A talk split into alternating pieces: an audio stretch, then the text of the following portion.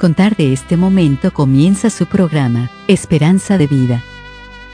Un espacio de reflexión y la entrega de la palabra de Dios. Con la conducción del pastor Jaime Muñoz.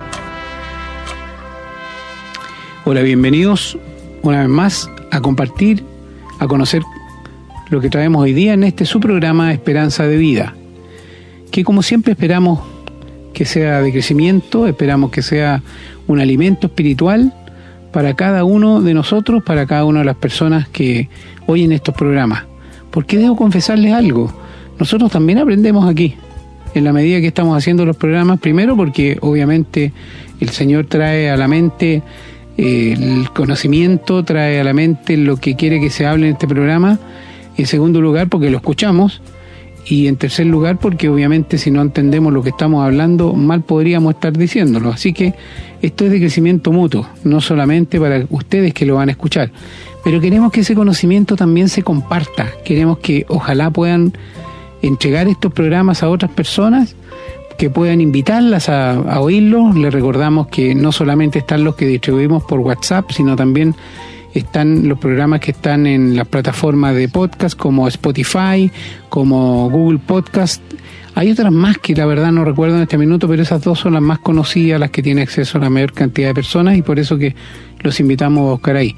O también a buscar en Facebook. El programa siempre lo van a encontrar con el nombre Esperanza de Vida. Así es que eso queremos, queremos que ese conocimiento que compartimos, que vamos adquiriendo todos, sea también para personas que no han tenido la oportunidad de, llegar a escuchar estos programas y de esta manera, la verdad, una verdad siempre ajustada a la escritura, siempre bíblica.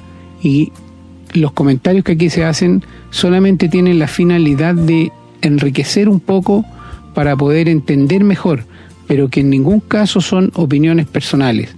Y si en algún momento a ustedes les parece que es así, bueno, entonces escriban, ¿no? y háganoslo saber, porque no ha sido la intención, no ha sido la voluntad. La voluntad, la intención y lo que nosotros esperamos es siempre estar ajustados a la escritura. A veces repetimos esto mucho, parece como majadería, parece como a quienes han seguido todos los programas y bueno, otra vez dicen lo mismo. Es que, bueno, hay personas que van incorporándose en diferentes tiempos y por otro lado es porque es lo que queremos que se graben, que entiendan, porque nos ha tocado, que nos han, personas nos han dicho, es que mire, yo no estoy de acuerdo con, lo que usted dijo aquí y allá, pero si no es que estén de acuerdo con nosotros, tienen que estar o no de acuerdo con el Señor, con lo que el Señor dijo, y eso es lo que queremos llevar siempre.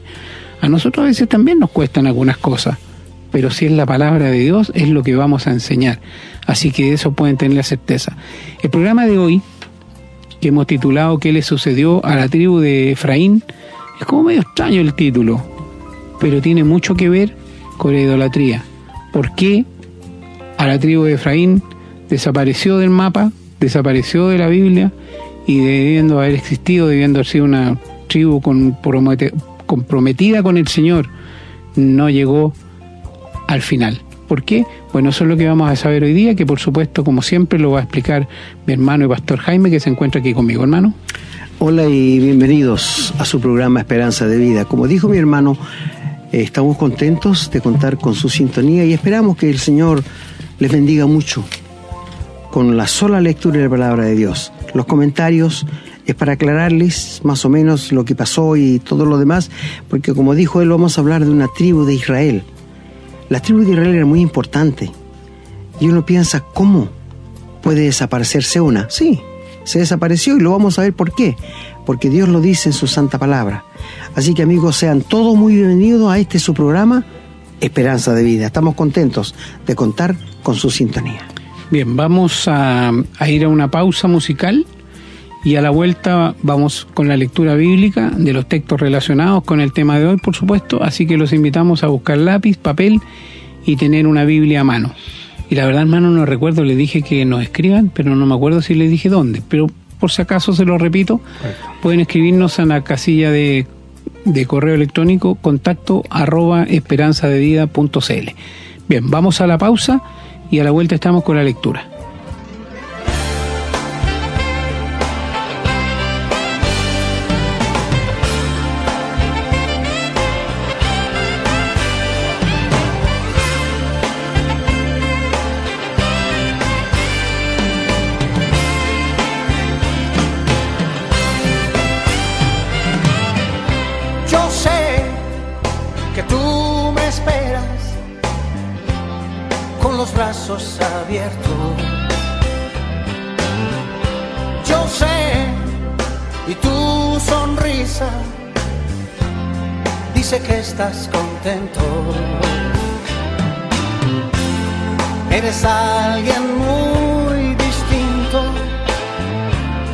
Cuando estoy contigo tengo paz. Siempre guardo en mi memoria el día que me diste libertad. Hablar de tu palabra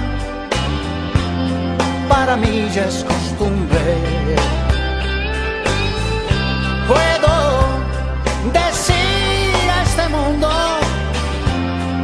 Llevaste a la cumbre. Ha pasado algo de tiempo, no hay palabras para agradecer lo que has hecho Dios conmigo. Es algo que no se puede esconder.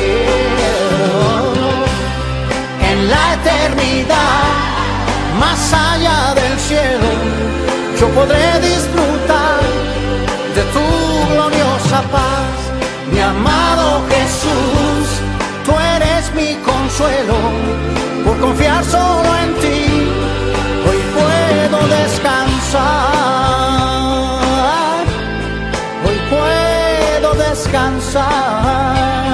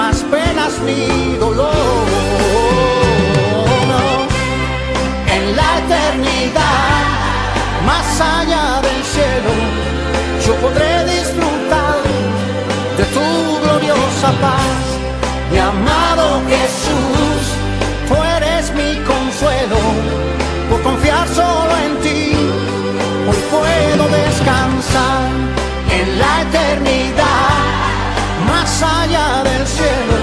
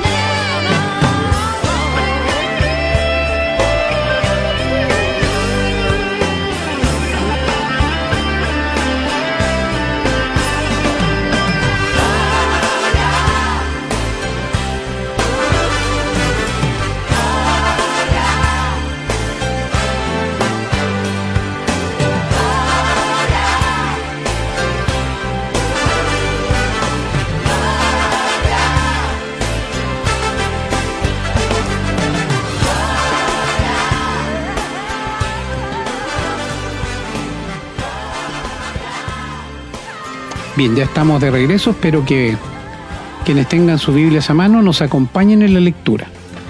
Vamos a comenzar en el Antiguo Testamento, en los Salmos. El Salmo 96.5 dice, porque todos los dioses de los pueblos son ídolos, pero Jehová hizo los cielos. Bien, vamos ahora a cambiarnos a Isaías, capítulo 7, los versículos del 7 al 9 dicen, Por tanto Jehová el Señor dice así, no subsistirá ni será, porque la cabeza de Siria es Damasco y la cabeza de Damasco Resín, y dentro de sesenta y cinco años Efraín será quebrantado hasta dejar de ser pueblo. Y en Jeremías capítulo 31 versículo 20 encontramos que dice, ¿no es Efraín hijo precioso para mí? ¿No es niño en quien me deleito? Pues desde que hablé de él, me he acordado de él constantemente. Por eso mis entrañas se conmovieron por él. Ciertamente tendré de él misericordia, dice Jehová. Vamos ahora al libro del profeta Oseas. En el capítulo 4, versículo 17 nos dice, Efraín he dado a los ídolos, déjalo. Y en el capítulo 6, versículos 4 y 5 dice, ¿qué haré a ti, Efraín? ¿Qué haré a ti, oh Judá? La piedad vuestra es como nube de la mañana y como el rocío de la madrugada que se desvanece. Por esta causa los corté por medio de los profetas, con las palabras de mi boca los maté, y tus juicios serán como luz que sale.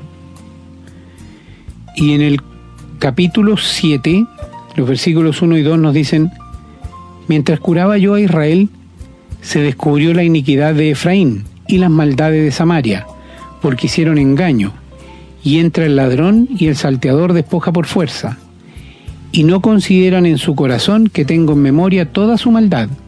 Ahora les rodearán sus obras, delante de mí están.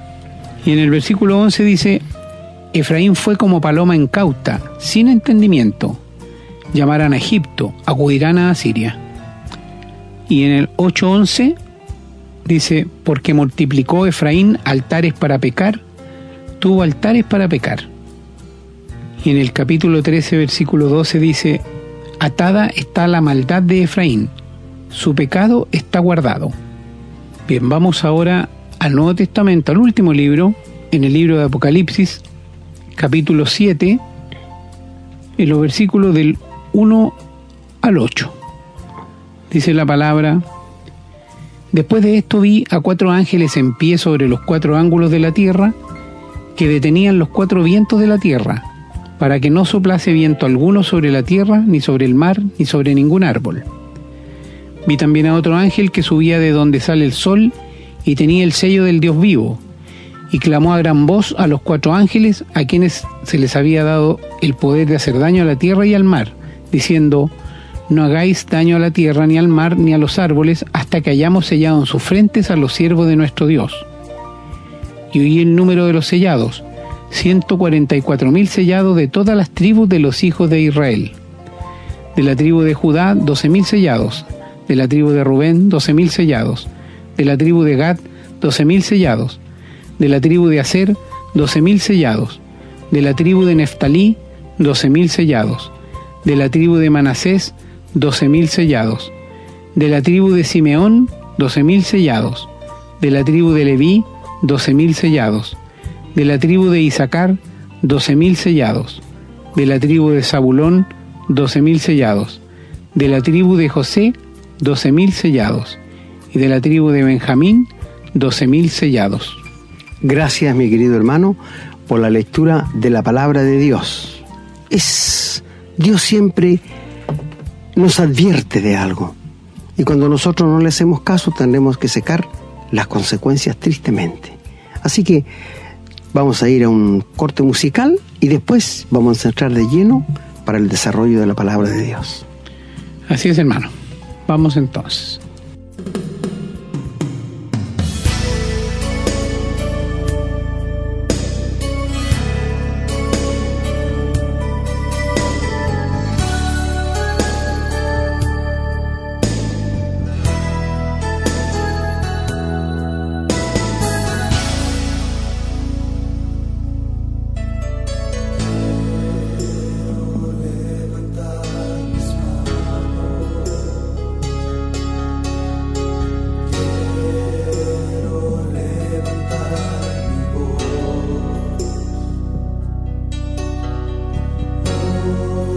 ofreciendo a ti mi vida.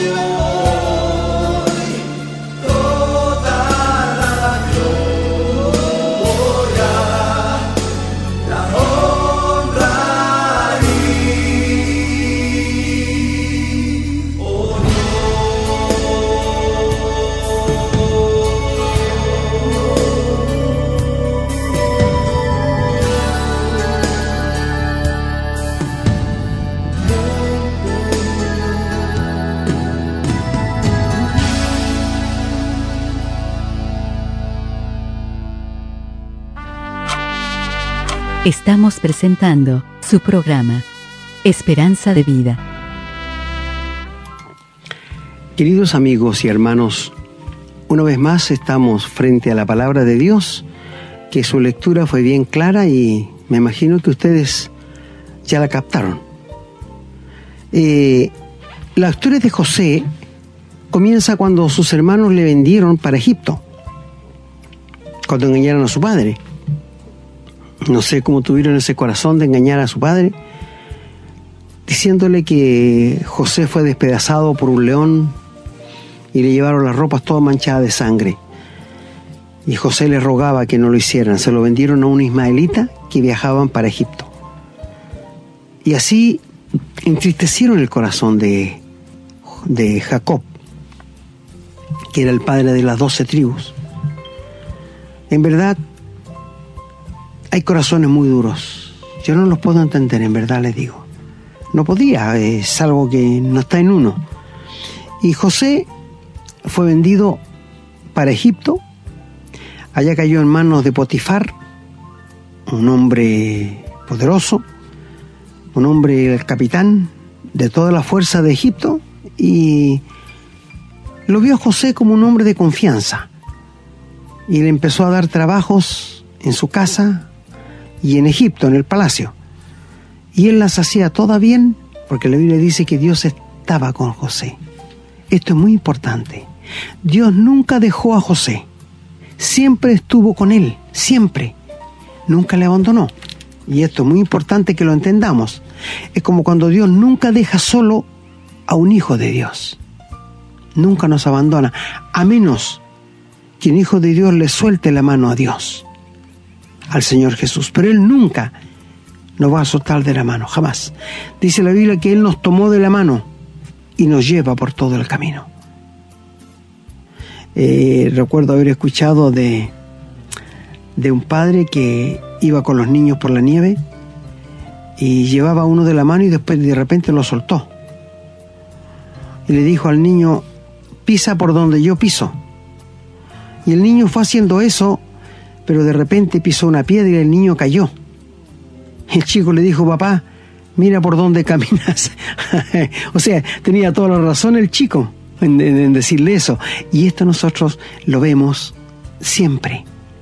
Pero cuando dice, estoy contigo, estoy contigo. Vean, subrayen esa, esa parte, José, esto, pero Dios estaba con él, pero Dios estaba con él. Es importantísimo considerarlo. Ahora José estuvo allí haciéndole muchos trabajos, pero la esposa de José se enamoró. No tiene que haber sido feo. José tiene que haber sido un joven lindo semblante, lindo cuerpo, y esta mujer se enamoró de él. Llegó a ser un, un enamoramiento enfermizo, enfermizo, porque le decía siempre, duerme conmigo, duerme conmigo. Ahora, yo quiero decirle, en el día de hoy, todas esas cosas pasan. El engaño, el adulterio pasa como algo natural de la vida, que no lo es. Sigue siendo pecado y un pecado grave a los ojos de Dios.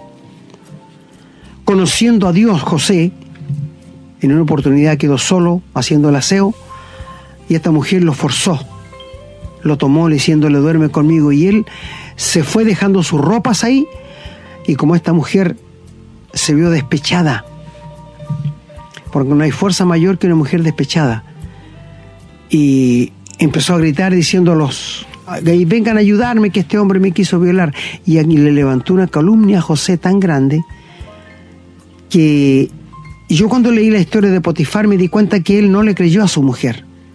Porque parece que ya la tenía como en remojo como que ya sabía algo que lo engañaba porque una mujer que hace eso siempre lo va a hacer eso es lógico y mandó a José a la cárcel cuando José conversó con Potifar, José le dijo la verdad. Y después lo llegó a comprobar. Cuando José llegó a ser el segundo después de Faraón, allí vino a comprobarlo. Entonces lo mandó a la cárcel y allí en la cárcel él estuvo preso mucho tiempo, pero Dios estaba con él. Y era tan inteligente que él empezó a hacer todas las cosas que hacía el jefe de la cárcel. Anotar los presos, hacer toda la cosa, a tal punto que el, jefe de la cárcel no tenía que hacer nada, porque José lo hacía todo. Y cayeron presos el panadero y el copero del rey. Mira, y ellos en una noche tuvieron dos sueños, diferentes uno del otro. Uno soñó que en tres días este hombre había tres sarmientos y estrujaba la uva en un vaso y se la pasaba en la mano a Faraón.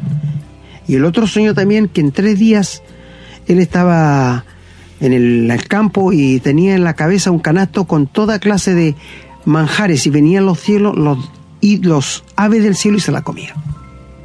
Y estaba muy perplejo por este sueño. Y llamaron a José para preguntarle tú que interpretaste el sueño de Faraón, ¿por qué por favor no, no, no, no nos dices qué será nuestro sueño? Y él le dijo, de aquí a tres días el copero va a ser restituido al rey y le va a servir el vino en la mano del rey. Y el otro le dijo, de aquí a tres días tú vas a ser ahorcado. Y eso pasó. Y eso pasó. Pero un día Faraón tuvo un sueño que nadie pudo hacerlo y él mandó matar a los hombres que le daban consejo al rey. Pero el copero del rey le dijo José antes que se fuera, acuérdate de mí, háblale bien al rey. Pero como somos los seres humanos, se olvidó. Nunca le habló. Y en aquel momento, cuando nadie le podía cifrar los sueños, le dijo, yo me acuerdo hoy de mis faltas. Es bueno acordarse de las faltas a veces. Cuando tú me mandaste a la cárcel, había allí un joven hebreo que tuvimos sueño yo, el panadero, y nos descifró y sucedió tal cual. Y lo mandó a buscar apresuradamente. Y tuvo tiempo de afeitarse, llegó y le dijo, yo no te voy a descifrar, pero Dios lo va a hacer. Y le descifró tal cual el rey había soñado y le dijo que de parte de Dios era firme que vendrían siete años de hambre. Iban a haber siete años de abundancia y siete años de mucha hambre. Bueno, el faraón dijo, por Dios, por cierto, vamos a encontrar otro hombre tan inteligente y capacitado como José, y lo hizo segundo después de él, segundo en el trono, y lo sacó a pasear por todo Egipto diciendo, doble la rodilla frente a él, doble la rodilla, y hagan todo lo que él dice. Y estas palabras, hacer todo lo que Él os dijere, tienen que ver con el Señor Jesús. Cuando estuvo en la tierra fue invitado a un casamiento y María le dijo, no tienen vino. El Señor le dijo, ¿qué tengo yo contigo, mujer? Y después ella dijo a los que servían, haced todo lo que Él os dijere. Son las mismas palabras que habló allí a José. Después José le dio una esposa, a Senat, y el primer hijo que tuvo José le llamó Manasés, que quiere decir olvido, porque él dijo, Dios me ha hecho olvidar la casa de mi padre, porque no eran buenos recuerdos que tenía por la venta de sus hermanos. Y nació el segundo hijo, que se llamó Efraín. Y estos dos llegaron a ser tribus en Israel. Fíjate, llegaron a ser dos tribus de Israel. Ahora, la primogenitura, que José no la tenía, sino la tenía otro hermano de él, la perdió por haber entrado al lecho de su padre y llegó José a ocupar ese lugar. Y cuando estaba muriendo Jacob, estaba ya corto de vista y José le llevó a sus hijos para que los bendijera. Y a propósito, Jacob puso la mano derecha sobre el menor y la mano izquierda sobre el mayor. Y esto le molestó a José y le dijo, papá, estás equivocado, este es sé hijo, pero Dios va a hacer de los dos una gran nación, sabiendo que uno de ellos iba a desaparecer. Mira la historia, te la cuento para que sepas todo. Después murió Jacob, murió José, y llegaron a ocupar un nombre de las tribus, la tribu de Efraín y la tribu de Manasés. Ahora, la tribu de Manasés llegó a ser poderosa, no tanto así la tribu de Efraín. Pero aquí está el problema. Efraín llegó a ser una de las tribus más idólatras que hubo en el pueblo de Israel. Dios hizo todo lo posible para poder rescatarle, como leyó nuestro hermano allí, que Dios llegó a tener dolores en su estómago por ver a Efraín, que no se arrepentía de su idolatría y seguía con la idolatría. ¿Sabes, querido amigo? Cuando tú no aceptas el Evangelio, cuando tú no le quieres creer a Dios, ¿tú piensas que Dios no se duele? Sí se duele, porque sabe el fin de tu vida. Querido hermano, cuando tú no obedeces a Dios, ¿sabes qué produces? Entristecer al Espíritu Santo. ¿Cómo poder gritar que entristeces al Espíritu Santo cuando no obedeces la palabra de Dios? y esto lo dice la Biblia, no entristezcáis el Espíritu Santo con el cual habéis sido sellados para el día de la redención. Dios tiene sentimientos, amigo. Se angustia mucho y se angustió mucho con su pueblo Israel cuando lo llevó por el desierto.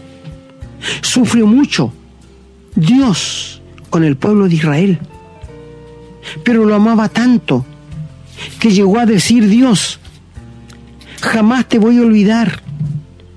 Si algún día terminara el verano, el invierno, el otoño, la primavera, tú vas a dejar de existir.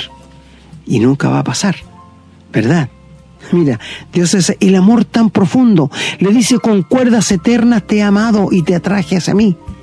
Pero aún con todo esto Israel insistía en la idolatría. Quiero decirte una cosa, querido amigo. La idolatría es el pecado más aborrecido por Dios. También aborrece el, adulterio, la fornicación, la laxivia, el homosexualismo, lo aborrece. Son pecados asquerosos. Pero la idolatría es uno de los pecados más aborrecidos por Dios. ¿Te explico por qué? Porque cuando tú adoras una imagen, sea este un santo, sea un credo, Satanás le está robando la gloria que tú se la debes dar a Dios y se la estás entregando al diablo. Por esto es el pecado más aborrecido por Dios. Ahora, Efraín se vendió a ser el pecado de la idolatría más grande que ha habido en Israel. Y Dios le profetizó 60 años antes que iba a dejar de ser tribu. ¿Sabías esto? La Biblia ya lo leímos. Porque ellos se desviaron del camino de la verdad y nunca volvieron. Nunca volvieron. Nosotros podríamos decir que esta fue una tribu apóstata. Una tribu que apostó, usó la apostasía para alejarse con Dios. Pero las consecuencias las va a cosechar. Y se hizo muy amigo con Judá, pero Judá se apartó y le dejó solo. Pero siguieron en la obstinación de seguir adorando ídolos. Se hicieron muchos ídolos y la tribu entera se apartó de Dios para adorar imágenes. Estamos viviendo un día, querido amigo, en que la idolatría es muy poderosa. Muy poderosa. He conocido personas que andan con santito en su bolsillo para que los proteja de que un asaltante no los cogotee, de que no los atropellen. E inventan mil cosas Ah, hay un también un santo que tienen los camioneros, San Cristóbal, para que los proteja de cualquier accidente. Queridos amigos, el diablo va a inventar mil y una cosa para quitar la atención de Dios. Conocí a un creyente muchos años atrás que me dijo él cuando yo era chico era muy malo. Uh, pasaba peleando en el colegio y todo lo demás. Y mi mamá me compró un crucifijo grande, pesado, y me lo cosió dentro del vestón que llevaba para el colegio. Y le cuento una cosa, seguí siendo peor. ¿Y para qué le ponía ese crucifijo? Para que no peleara, para que no fuera tan malo. Amigo, las cosas externas no van a producir nada en nosotros. Por esto Pablo dice en Colosense, si ustedes como judíos quieren seguir celebrando las lunas nuevas, no coman esto, no coman lo otro, no toquen la bocina, son cosas externas que no producen nada en el corazón. Lo que el hombre necesita hoy día, lo que el ser humano necesita, no son cosas externas. Necesita un cambio de adentro hacia afuera. Necesita un nuevo nacimiento. Por esto Pablo dice a los Gálatas, la circuncisión no sirve de nada. Lo que necesitas es un nuevo nacimiento. Efraín se vendió a hacer el pecado malo. Se vendió a hacer la idolatría y nunca se apartó de él cuando Dios le mandó muchos profetas a advertirle, vas a dejar de existir como nación, se va a acabar tu nombre en las tribus de Israel. ¿Tú piensas que esto le preocupó a él? No, por su, porque estaba vendido a hacer el pecado. Cuando tú escuchas de que tú estás condenado al infierno, ¿te preocupa? Si no te preocupa, algún día te va a preocupar, pero va a ser muy tarde, amigo. Te estamos hablando realidades, de cosas que son. Y Efraín dejó de existir como nación, como tribu. Y cuando leímos en Apocalipsis, encontramos que la tribu de Efraín ya no está. En el libro de Oseas, que leyó nuestro hermano, ahí se desapareció Efraín y no aparece más. ¿Y quién ocupa el lugar de Efraín, su padre, José? Léelo otra vez, allí en el libro de Apocalipsis, cuando están los 144 mil. Ahora, les voy a hablar un poquito de los 144 mil. Estos 144 mil son de las 12 tribus de Israel. Y dice allí, son los que no han tocado mujer. Pero no se está hablando de mujer literal, sino de la idolatría. Los que no se han dejado engañar por la bestia. Los que no se han dejado marcar por la bestia. Pero hay una religión que anda golpeando las puertas de la casa que dice que ellos quieren llegar a, ocupar y hacer los 144 mil. Cuando una vez me, me dijo eso uno, yo le pregunté, ¿y a qué tribu pertenece usted? ¿Usted es judío? No, pues me dijo, yo soy chileno. ¿Y a qué tribu pertenece? No, si eso es espiritual, pero aquí no me dice que es simbólico. Me está hablando de las doce tribus de Israel. Mi amigo, estas doce tribus son literalmente de Israel.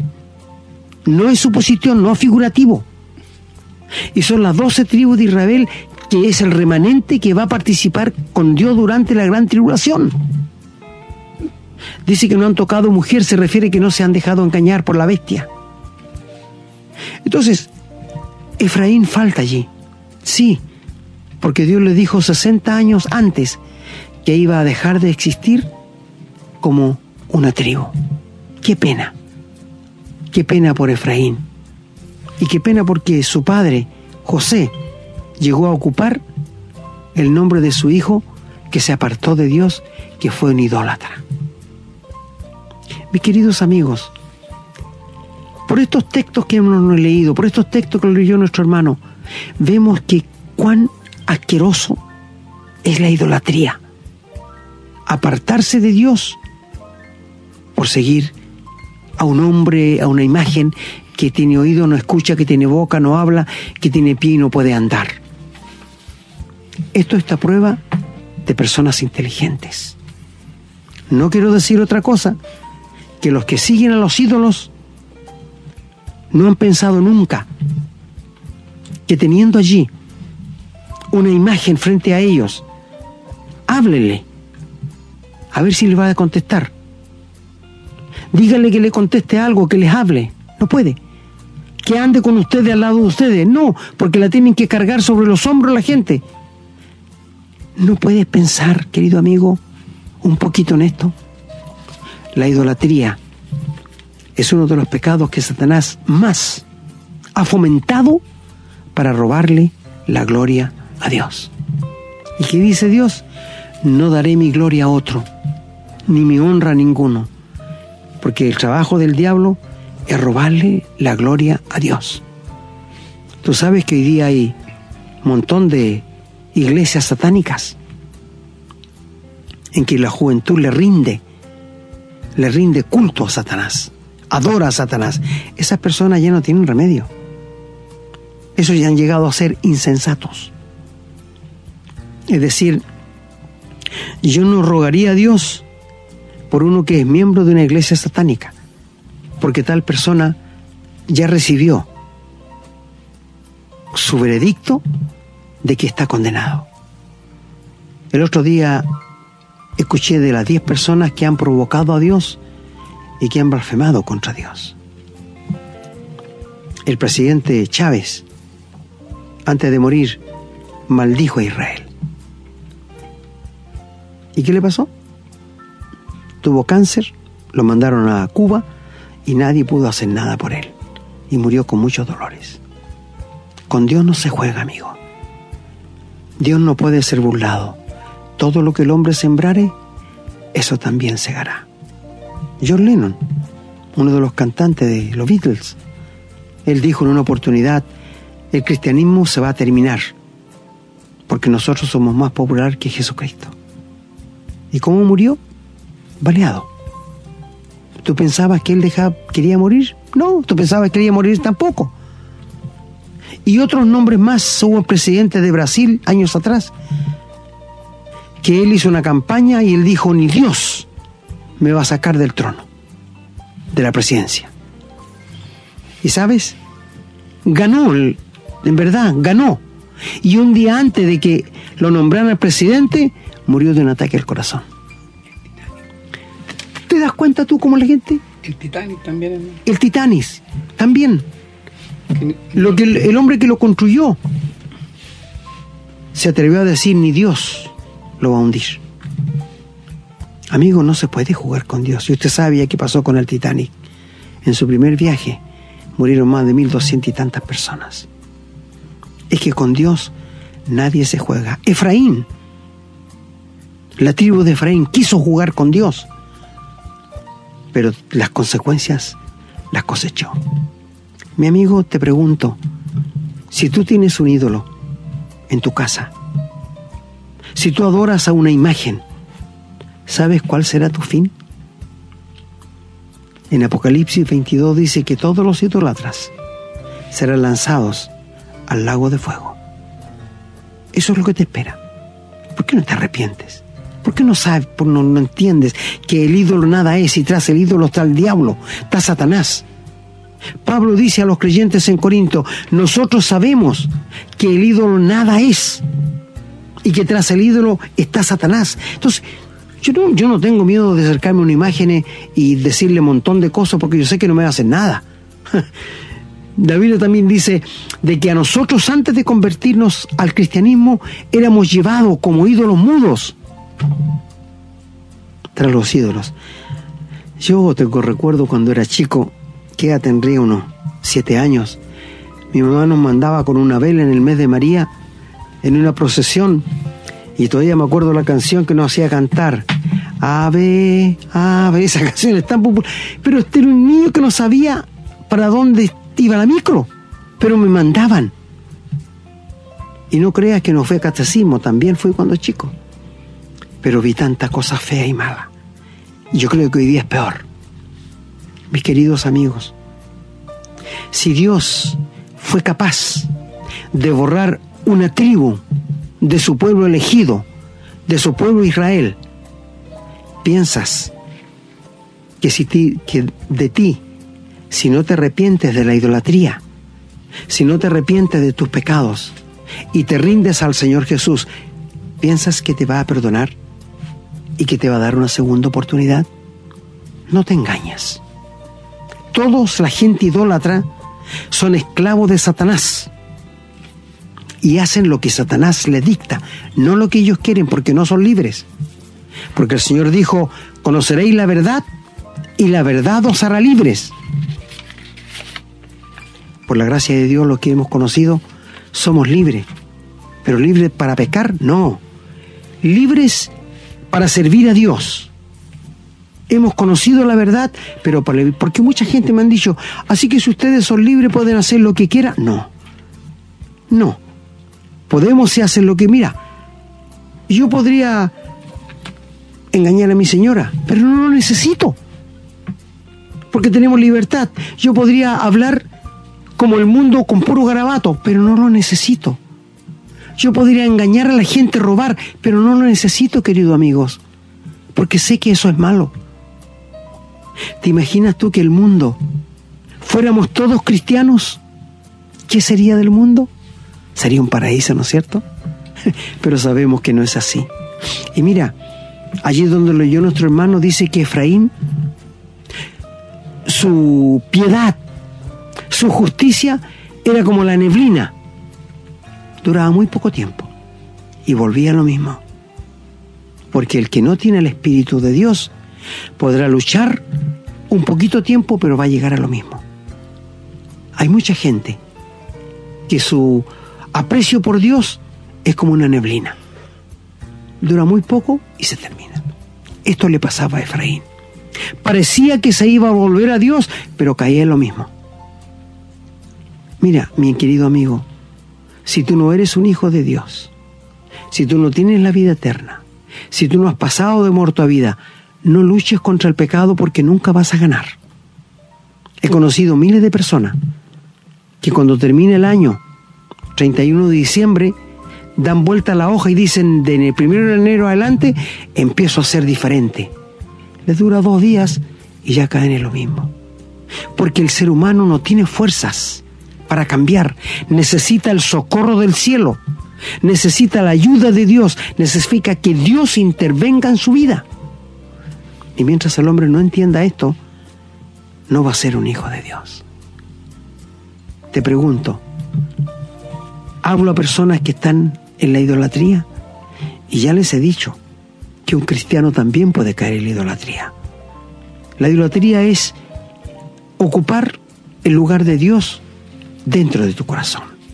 Puede ser el dinero, puede ser una pasión, puede ser tu esposa, puede ser tu trabajo, puede ser un hijo. Cualquier cosa que ocupe el lugar de Dios en tu corazón, es se llama idolatría. Por esto San Juan en el 1 Juan, en el capítulo 5, el verso 21 dice, huyan de la idolatría.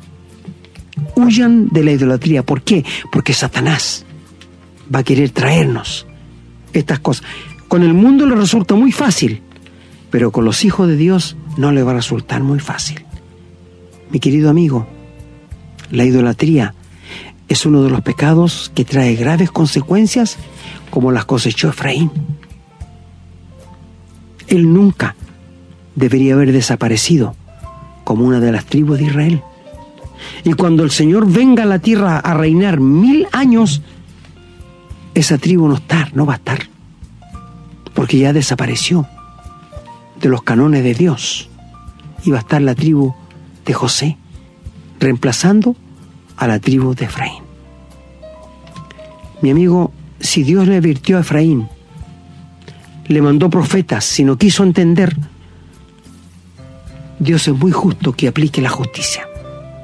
Si Dios te ha hablado a ti, ya sea por lecturas, por predicaciones, por otras cosas, y no quieres entender, ¿qué más puede hacer Dios por ti, amigo? Si ya mandó al Señor Jesús desde el cielo, su propio Hijo, para que ocupara el lugar que tú merecías y que yo merecía.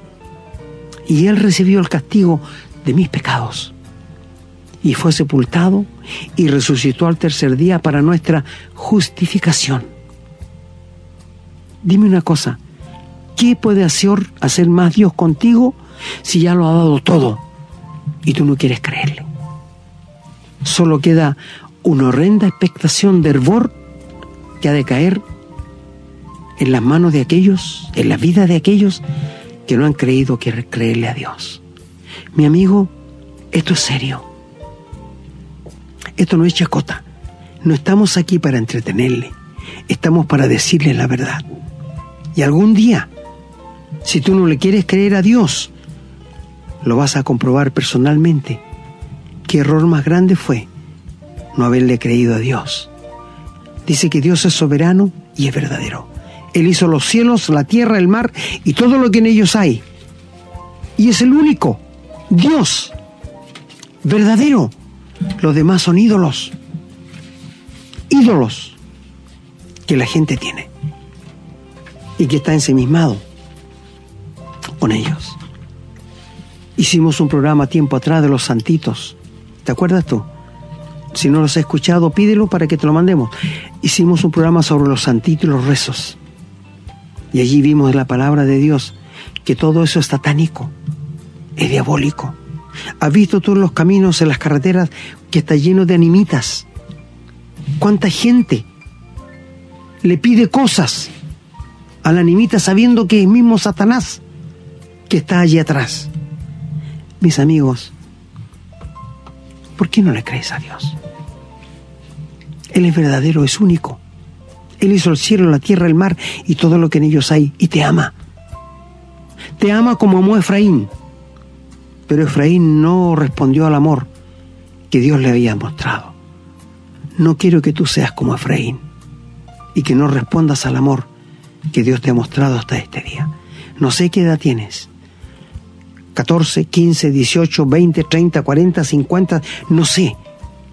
Pero es el tiempo de gracia que Dios te ha dado para que te arrepientas de tus pecados, aceptes a Jesucristo en tu corazón y le rindas tu vida incondicionalmente.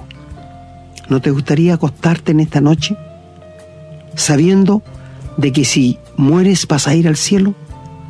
¿No te gustaría tener esta certeza que eres un hijo o una hija de Dios verdaderamente?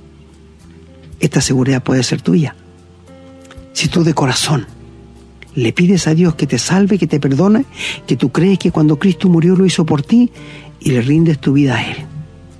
Mi amigo, la idolatría es satánica y estamos llenos de idolatría en todas las religiones. ¿Puedes creer que hay religiones que adoran al pastor? Sí, claro que sí, hay muchos. Mira este hombre Durán. Hay muchos que peleaban porque no querían que lo destituyeran. Después de toda la maldad que había hecho, hay gente que lo adora. ¿Te fijas? Y en todas partes lo van a ver. Pero amigo, la Biblia siempre nos dice, adora a Dios, adora a Dios, adora a Dios. ¿A quién estás adorando tú? Que tú mismo no contestes y que el Señor te bendiga.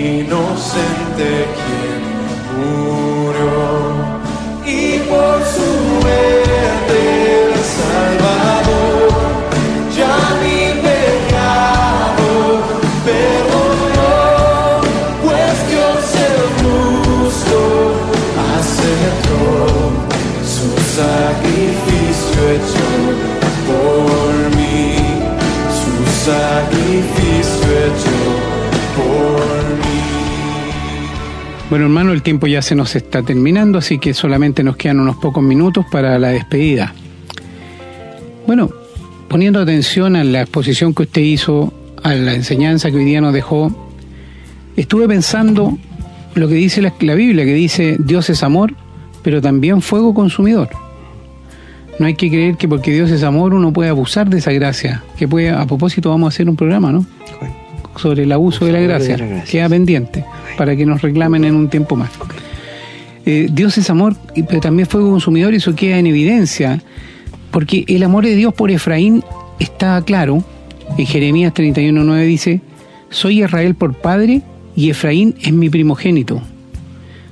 Hay que recordar que el ser un primogénito en, en Israel era, era lo más importante que había siendo que no era el primogénito, obviamente, pero él lo consideraba su primogénito. O sea, el Señor también dijo que sus entrañas se conmovieron por él. Entonces, él tenía un amor realmente grande por Efraín. Ese amor que solamente es capaz de dar Dios. Pero ¿cuál es el problema? Que Efraín se había mezclado con otros pueblos. Y esto, esta historia debería enseñarnos el peligro de tolerar el pecado porque eso nos transforma en débiles e indolentes a la voluntad de Dios, hermano. Porque con eso abrimos el camino para que la idolatría y la inmoralidad puedan vencernos. Eso es lo que al Señor le, dolió. Y por eso, a, a pesar de que amaba tanto a Efraín, que lo era su, no quiero usar la palabra regalón, pero sí quiero usarla. era un favorito de él, ¿no es cierto?, en el quien confiaba, como se fue por la idolatría, como usted lo explicó muy bien en el programa, el Señor puso la otra parte de su descripción, fuego consumidor, y simplemente lo borró. Nosotros no podemos ponernos a eso, porque nosotros tenemos conocimiento de esto. Ellos también lo tenían, pero nosotros somos más conscientes todavía. Y tal como te lo explicó en todo, lo- en todo el programa, eh, hay que tener mucho cuidado con la idolatría, porque a veces caemos en la idolatría y ya hemos hecho, yo creo que más de un programa relacionado con el tema. Eh, yo no sé si decir en forma inconsciente, tal vez sí en forma involuntaria, pero el espíritu es suficiente para que nos despierte, nos demos cuenta y seamos capaces de deshacernos de los ídolos y no los escondamos debajo de la montura del camello, ¿no es cierto? Como, como la historia que cuenta la Biblia. Así que no hay que eh, quedarse con que Dios es amor y por lo tanto el Señor en su amor infinito va a tolerar y aceptar cualquier cosa porque no es así. Eso es lo que nos quieren hacer esta gente que, que medita, esta gente que vende la, la religión, ¿no es cierto?, como, como un calmante para, para los pensamientos, como una especie de, de adormecimiento de- del pecado. Pero Dios no es así. Y si no nos juzga aquí, nos va a juzgar el día que lleguemos ante su presencia. Así que no va a haber ninguna posibilidad de escaparse, excepto para los hijos de Dios que estamos libres de todo pecado. Bien hermano, yo una vez más me despido, muy agradecido del Señor de la posibilidad de seguir haciendo estos programas. Pido a Dios que bendiga a todos nuestros auditores en el lugar donde se encuentren, en su salud, su trabajo, sus estudios, los que estudian, en sus hogares, en sus bienes, en, en todo lo que hagan. Pero también le pido a esos auditores que hagan el esfuerzo agradable que significa poder obedecer a Dios. No nos quedemos con las cosas del mundo. El mundo está ahí, vamos a seguir viviendo en él, pero no se olviden que el Señor dijo que estamos en el mundo, pero no somos del mundo. Hermano. Gracias, querido hermano, por los comentarios. Y es verdad, eh, este programa, eh, hemos hecho varios programas sobre la idolatría, es que queremos que escapen de la idolatría. Y no se enojen con nosotros, sino con la palabra de Dios, porque Dios lo dice. Por esto nosotros usamos la Biblia como fundamento para todo lo que decimos. Así que ustedes, por eso le pedimos que tengan lápiz y papel para que anoten y se den cuenta que no estamos sacando algo de un libro, sino de la misma palabra de Dios. Y esperamos, como dijo mi hermano, que el Señor tenga compasión de ustedes. No piensen que Dios es amor y por lo tanto va a pasar por alto todo lo mío. No, no, no, no. Dios es justicia también y es santo y no puede pasar por alto el pecado. Así que piense, lea la Biblia y que el Señor despierte nuestro verdadero interés por conocerle. Que el Señor les bendiga. Hemos presentado su programa, Esperanza de Vida, un espacio de reflexión y enseñanza para la vida cristiana. Nos gustaría volver a contar con su sintonía. Que tengan un muy buen día.